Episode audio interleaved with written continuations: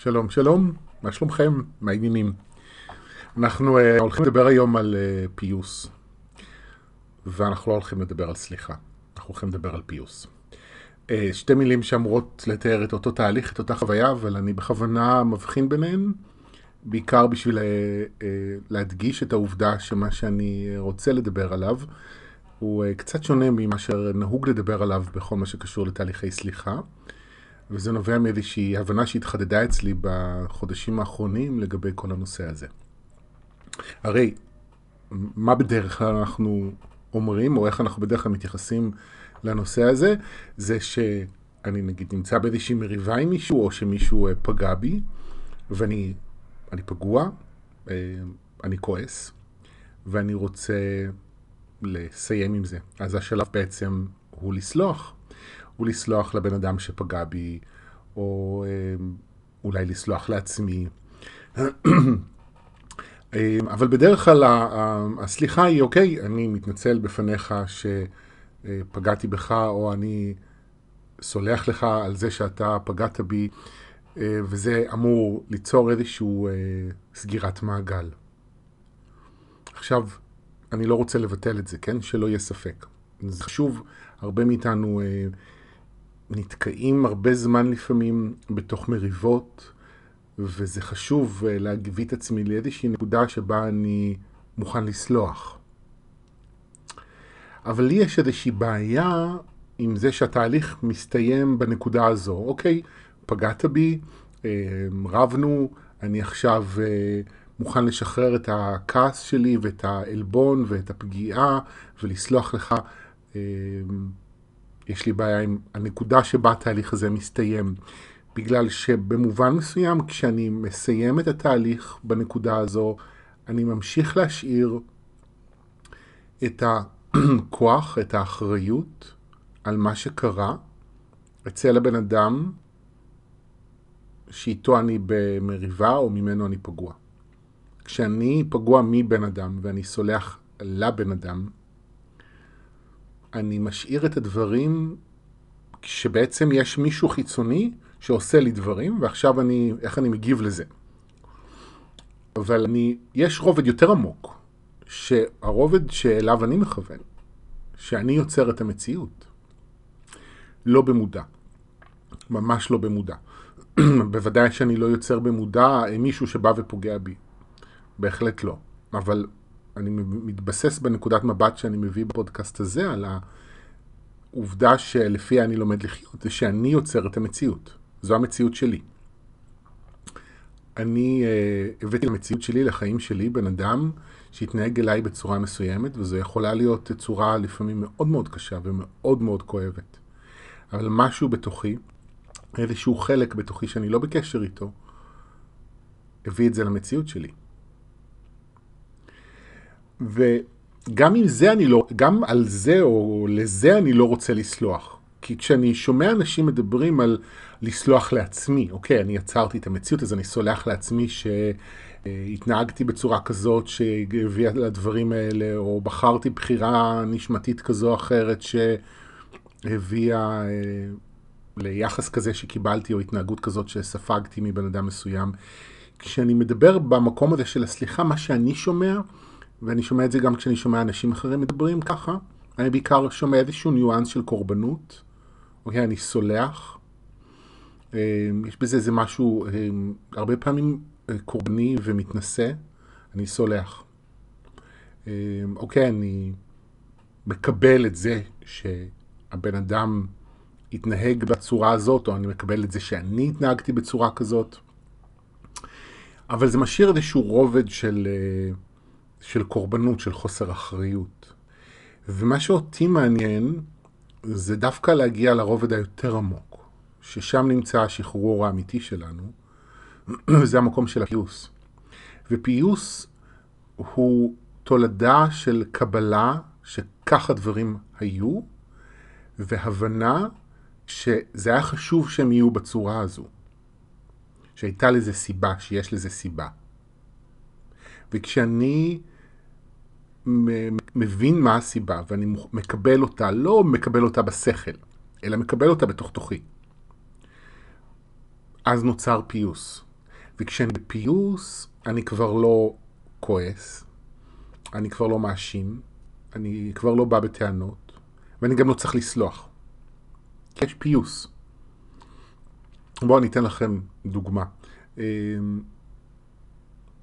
אני מהסס אם לתת אותה כי היא מאוד אישית, אבל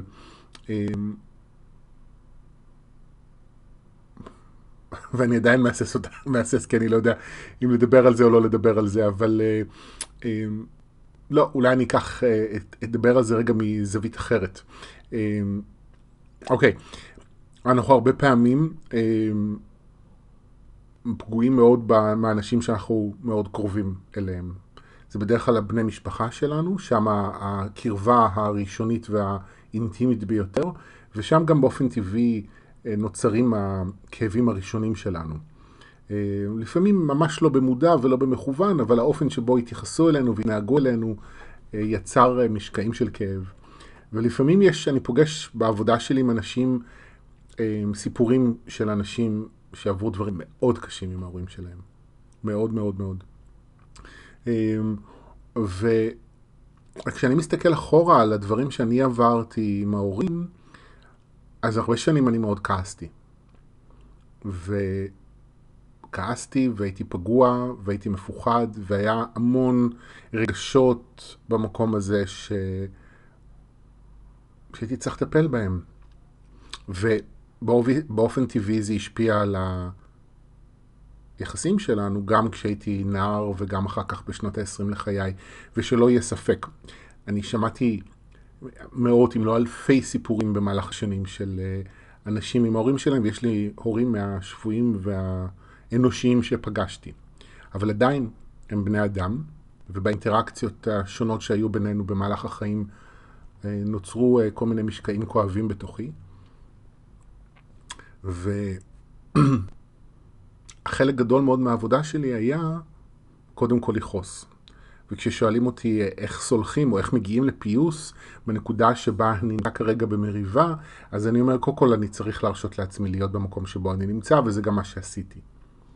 אמרתי, אוקיי, אני כועס, אני פגוע. זאת האמת.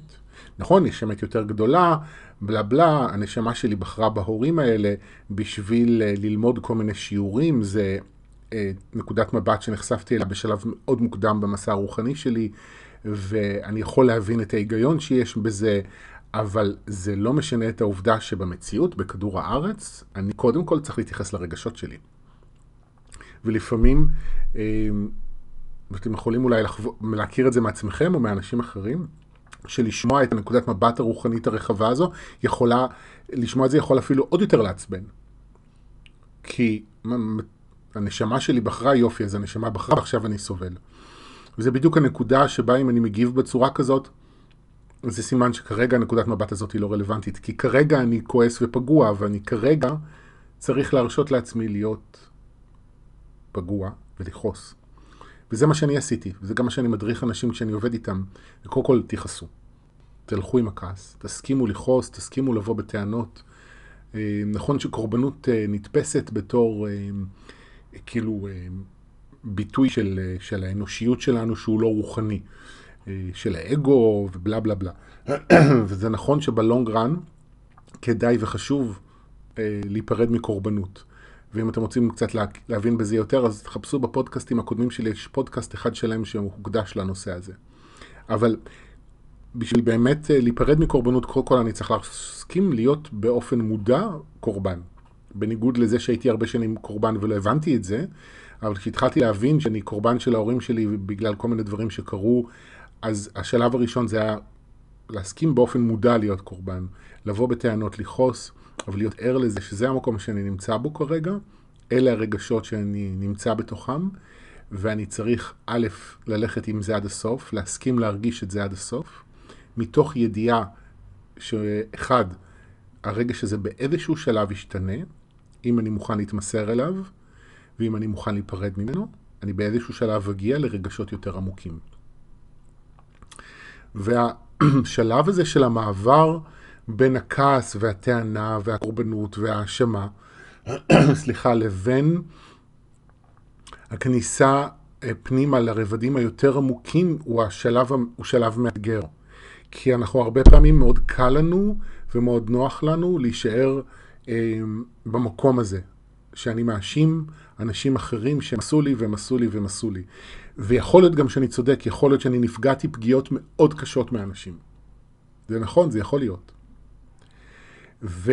אבל יש איזושהי נקודה בדרך שבה אנחנו צריכים, מה זה צריכים? אני אומר צריכים כי, כי אין לנו ברירה אחרת אם אנחנו רוצים לחיות טוב. אבל אנחנו חי... כמובן, יש לנו חופש בחירה ואנחנו יכולים להישאר קורבנות ולבוא בטענות לאנשים שפגעו בנו כל החיים.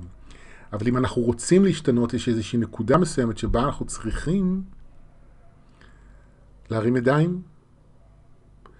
כלומר, להבין, אוקיי, זאת המציאות שלי, זה מה שקרה, זה מה שקרה, ואלה ההשלכות של מה שקרה על החיים שלי. אני מסתובב כתוצאה מכך עם חוסר ביטחון מסוים, עם פחדים מסוימים, יש בתוכי כאב, זה משפיע עליי במצבים מסוימים, עם אנשים מסוימים, בצורות מסוימות. ונכון, זה בגלל ההורים שלי, או בגלל הילדים בבית ספר שהתעללו בי, או בגלל הגננת שהתייחסה אליי בצורה מסוימת, או בגלל האהבה הראשונה ששברה לי את הלב, או בגלל, או בגלל, או בגלל, או בגלל, או בגלל, או בגלל, או בגלל. מתחיל להישמע כמו מנטרה הודית. אמ, כן, זה יכול להיות, אני צודק, זה נכון, אבל יש איזושהי נקודה שכדאי שאני אתחיל להיות חכם. ולהיות חכם זה אומר לקחת בחשבון שזהו, זה עכשיו אני פה, זה הנקודה, הנקודה שבה אנחנו נמצאים. זאת אומרת, תחשבו רגע, כרגע, על אנשים בחיים שלכם שפגעו בכם, אה, שכתוצאה מהיחסים איתם, וזה לא משנה אם זו פגיעה קטנה או פגיעה דרמטית, אבל הפגיעה הזו השפיעה עליכם ושינתה את מסלול החיים שלכם, והשפיעה עליכם מבחינה רגשית ותפקודית. קחו אפילו רגע בדמיון בן אדם אחד כזה, ותבינו שזה מה יש. זה מה יש. זו המציאות. עכשיו מה עושים? אז שוב, זה בסדר לכעוס, אבל יש איזושהי נקודה שבה אני אומר, אוקיי, התפקיד שלי היום בתור שחר זה לטפל בכאבים של החוויות שעברתי. או כמו שאני אומר לפעמים בציניות, תפקידי הוא עכשיו לשקם את ההריסות.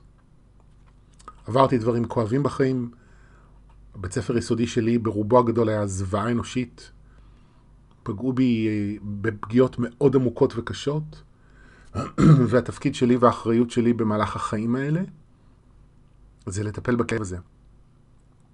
ההבנה שאני, זה האחריות שלי לטפל בכאב, וגם אם האנשים המסוימים האלה יתנהגו בצורה מסוימת, זה אבוד כבר, ואפילו אם זה ההורים, כי גם אם ההורים שלי משתנים, והם פתאום מתייחסים אליי אחרת מהאופן שבו התייחסו אליי כל החיים, זה עדיין לא מבטל את הכאב שקיים בתוכי כתוצאה מהיחסים שהיו בעבר. זאת אומרת, כי הרי מה קורה? אנחנו הרבה פעמים כועסים על אנשים, אנחנו רוצים שהם ישתנו, נכון? אנחנו רוצים שהם יתייחסו אלינו אחרת, שהם ייקחו אחריות, שהם יתנצלו, שהם ישתנו. וזה יכול לקרות לפעמים במצבים מסוימים עם אנשים מסוימים. עם רוב האנשים לא, אבל אם יש אנשים שזה יכול לקרות איתם. אבל גם אם האנשים האלה משתנים, בסופו של דבר אני צריך לטפל בעצמי. לי יש כאב בפנים. אני פגוע. וכל עוד אני אה, ממשיך לחכות לאנשים שישתנו כדי שאני ארגיש אחרת, אני ממשיך למעשה באותה דינמיקה של נטישה עצמית שבה אני רגיל לחיות. יש מישהו שפגע בי, היה לו איזשהו כוח מסוים עליי, הוא פגע בי, ועכשיו אני ממשיך לשמור את, הכ... את הכוח שלי אצלו, אני מחכה שהוא ישתנה כדי שאני אשתנה.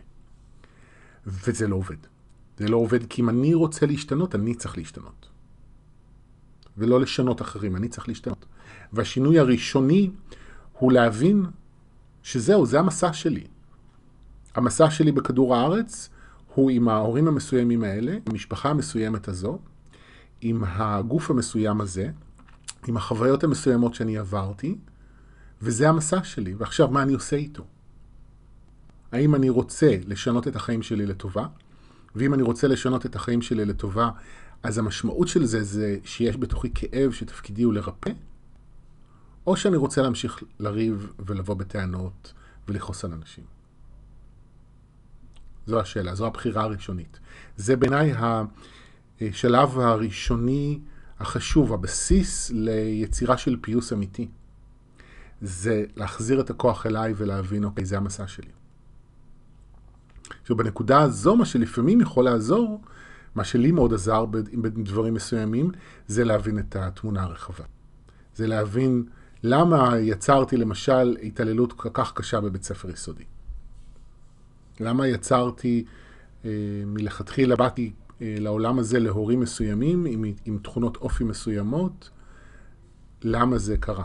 למה אני בחרתי בזה? עכשיו זה לא, שוב, זה לא בחירה שלי כשחר עמודה, אבל זו בחירה נשמתית מסוימת. אני בחרתי לבוא להורים מסוימים כאלה. אני בחרתי כנשמה לעבור דברים קשים בבית ספר. אני בחרתי את הבחירות האלה. והבחירות האלה מצד אחד יצרו בתוכי כאב מסוים, בבית ספר יסודי זה היה, אבל הם גם לא רק יצרו כאב, הם גם הביאו איתם הזדמנויות לגדילה והתפתחות, ואפשרו את המסע שלי בכדור הארץ. ולמעשה הבן אדם שאני, שאני היום, שמדבר איתכם, הוא תולדה של הילד שאני הייתי. ואם אני לא הייתי עובר את הדברים הקשים האלה, אז היה יושב עכשיו בן אדם אחר. ואולי הפודקאסט הזה לא היה קיים, כי אני הייתי בן אדם אחר, הייתי עושה דברים אחרים, כי הייתי מרגיש אחרת, כי אולי החיפוש שלי היה אחר. זאת אומרת, זה עוד איזשהו נדבך מאוד משמעותי בפיוס, בהבנה שהדברים הקשים שאני עברתי הם לא רק פגיעה או התעללות.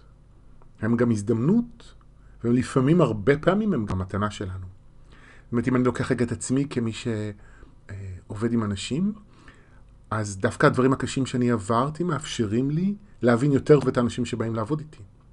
נכון שאני לא עברתי את כל הדברים שאפשר לעבור בכדור הארץ, obviously. אני גבר, אני לא אישה, אני הומו, אני לא סטרייט. אה, אז נאמר, מה זה להיות אישה סטרייטית אני לא יודע, אני גם לא יודע מה זה להיות גבר סטרייט, אני לא יודע מה זה להיות אישה בכלל. אבל יש, עברתי מספיק דברים אה, בתחומים שונים בחיים, כדי לאפשר לי לעבוד עם אנשים ולעזור להם בצורה שאני יכול לעזור להם. ואם לא הייתי עובר את הדברים הכואבים, ולא הייתי עובר את התהליך התפתחות שעברתי כתוצאה מכך, אז לא הייתי יכול לעזור לאנשים בדברים האלה, אולי הייתי עושה איתם דברים אחרים, אבל אולי, שוב, הייתי עושה בכלל דברים אחרים לגמרי, כי הייתי בן אדם אחר. אז תחשבו על זה, שלדברים הקשים שעברתם, יש גם מתנה, יש בזה הזדמנות. ויכול להיות שמה המתנה זה נשמע קצת גדול מדי אולי ורוחני מדי וקשה לראות, אבל ההזדמנות היא משהו אולי שיותר שווה להדגיש אותו. ואם אתם מסובכים בתוך מריבה עם בן אדם, ולפעמים יש לנו מריבות כרוניות בחיים. עם אנשים שהמריבה חוזרים לריב איתם וכועסים עליהם שוב ושוב ושוב. מה ההזדמנות שהבן אדם הזה מביא איתו לחיים שלי? מה ההזדמנות שיש לי בסיטואציה הזאת? מה אני יכול ללמוד מזה על עצמי? מה אני יכול לגלות? וההזדמנות המיידית שאני אומר, היא הזדמנות לקחת אחריות, להגיד, אוקיי, זה הכאב שלי, עכשיו אני הולך לטפל בו, ואני הולך לרפא את הכאב הזה, כדי לחיות חיים יותר טובים. וכשאני בוחר את הבחירה הזו, וכשאני מבין, וזה מה ש... שוב, מה שעזר לי במצבים מסוימים עם, סיטו... עם, עם אנשים מסוימים, ועם דברים מסוימים שעברתי, כשאני מבין את התמונה הרחבה, ואני מבין למה הנשמה שלי בחרה. נגיד, אם אני מסתכל על תקופת בית ספר יסודי, אז אני באתי לעולם הזה עם שיעור מאוד מאוד גדול שקשור בפחד מאנשים, בקרבה אל אנשים, אה, באינטימיות. והשיעור הזה מתגלה, הוא בא לידי ביטוי בחיים שלי בנקודות זמן מסוימות בכל מיני צורות. ובית ספר יסודי היה ארבע שנים של גיהנום שהמחישו והפכו את הפחד הזה למציאות. אבל הפחד הזה היה קיים גם לפני. אני תמיד הייתי בעולם הזה קצת מרוחק, קצת בצד, אני עד היום קצת מרוחק וקצת בצד במעגלים מסוימים שאני נמצא בהם. והבית ספר היה אה, חלק משמעותי מהמסע הזה, אה, שהוא עד היום משפיע עליי בכל מיני צורות, החוויות שעברתי שם. זה חלק מהמסע שלי לרפא את זה. ואני מספר לכם את כל הסיפור הזה ואני לא זוכר מה רציתי להגיד. ומאחר והפודקאסט הזה לא עובר אף פעם עריכה, אז אני עכשיו צוחק בקול רם ומקווה שאני אזכר למה אני רוצה לספר לכם, או למה אני מספר לכם את כל ההסתכלות הזאת על הסיפור הזה. אמ, אבל אני לא זוכר. אז אני אחזור רגע אחורה ואני אגיד אמ, שכשאני מבין את תמונה רחבה, ואני מבין שבעצם אני כנשמה בחרתי, והנה זה הזיכרון חוזר אליי, שאני כנשמה בחרתי לבוא לעולם הזה, כדי ללמוד את השיעור הזה שקשור במערכות יחסים עם אנשים, וחלק מהבחירה הזאת הייתה לעבור אה, חוויות מאוד קשות עם ילדים בבית ספר, שכמו אה, מימשו את הפחד שלי והעמיקו אותו, וזו הייתה בחירה מסוימת שאני בחרתי כנשמה. ומתוך זה לעבור אה, בנייה מחדש של האמון, כי גם איפה שהשיעור שלי נגיד נמצאת גם המתנות שלי, כי אני עברתי פגיעה מאוד קשה מקבוצת ילדים בבית ספר, אבל אני גם מתקשר קבוצה של ישויות, אני גם לומד אצל ורדה, המורה שלי, הרבה שנים בתוך קבוצה. אני חלק מהקבוצה הרוחנית שלנו, מהקהילה שלנו, ואני גם אוהב מאוד ללמד קבוצות, וזה בעיקר מה שאני עושה, זה עבודה עם קבוצות. זאת אומרת, זה גם התשוקה שלי והאהבה שלי, וזה גם המקור פגיעה שלי. ואני כנשמה בחרתי לעבור את, את, ה, את הכל, את כל הצדדים, לחקור את כל הצדדים של הנושא הזה. וכשאני מבין את זה, אז היו שלבים שלא הבנתי את זה וזה עצבן אותי, ושוב, כמו שאמרתי מקודם, אז זה היה פשוט לכעוס ולבוא בטענות ולטפל בכאב שיש מתחת לכעס. אבל באיזשהו שלב לאט לאט נכנעתי, אוקיי, אז זאת הבחירה. אז אני יכול, ושוב אני פוגש את זה גם לפעמים אצל אנשים, כועסים על הנשמה ובלה בלה בלה. זה, זה בסדר, אבל באיזשהו שלב, אוקיי, זה מה יש. זו הבחירה שנעשתה. זה המסלול חיים. אבל אצלי ההבנה הזו שזו הבחירה שנעשתה גם באיזשהו שלב עוזרת לי להתפייס, להגיע באמת לפיוס שעם עצמי, עם החיים שלי. אוקיי, זה המסלול שלי, זה המסע שלי. ועם זה אני חי. עכשיו, מה אני עושה עם זה? אמ, וההבנה הזו ובקבלה הזו אין בה פנטזיה להיות מישהו אחר. חושב שאני מדבר על משהו כאילו אני כבר 100% במקום הזה, אני לא 100% במקום הזה, אבל יחסית, אני, רובי נמצא במקום הזה, אז אני יכול לדבר על זה ככה, שיש כבר, אין כבר כל כך את הפנטזיה להיות מישהו אחר, ולהיות עם מסע אחר, גם הבנה שאוקיי, אני אהיה לי מסע אחר בחיים, שיעור אחר, אז יהיו לי קשיים אחרים, זאת אומרת, לא בהכרח יהיה לי יותר טוב. אז יש איזה פיוס שהוא ביני לביני. ואז מהמקום הזה, א', אני כבר לא במריבה עם עצמי, עם הדברים שקרו לי, עם האנשים שפגעו בי. אני, יש איזה שלום, נוצר שלום בעצם, בתוכי, עם, שלי עם עצמי, ומתוך זה עם אנשים. ואז במקום הזה אני לא צריך לסלוח לאף אחד.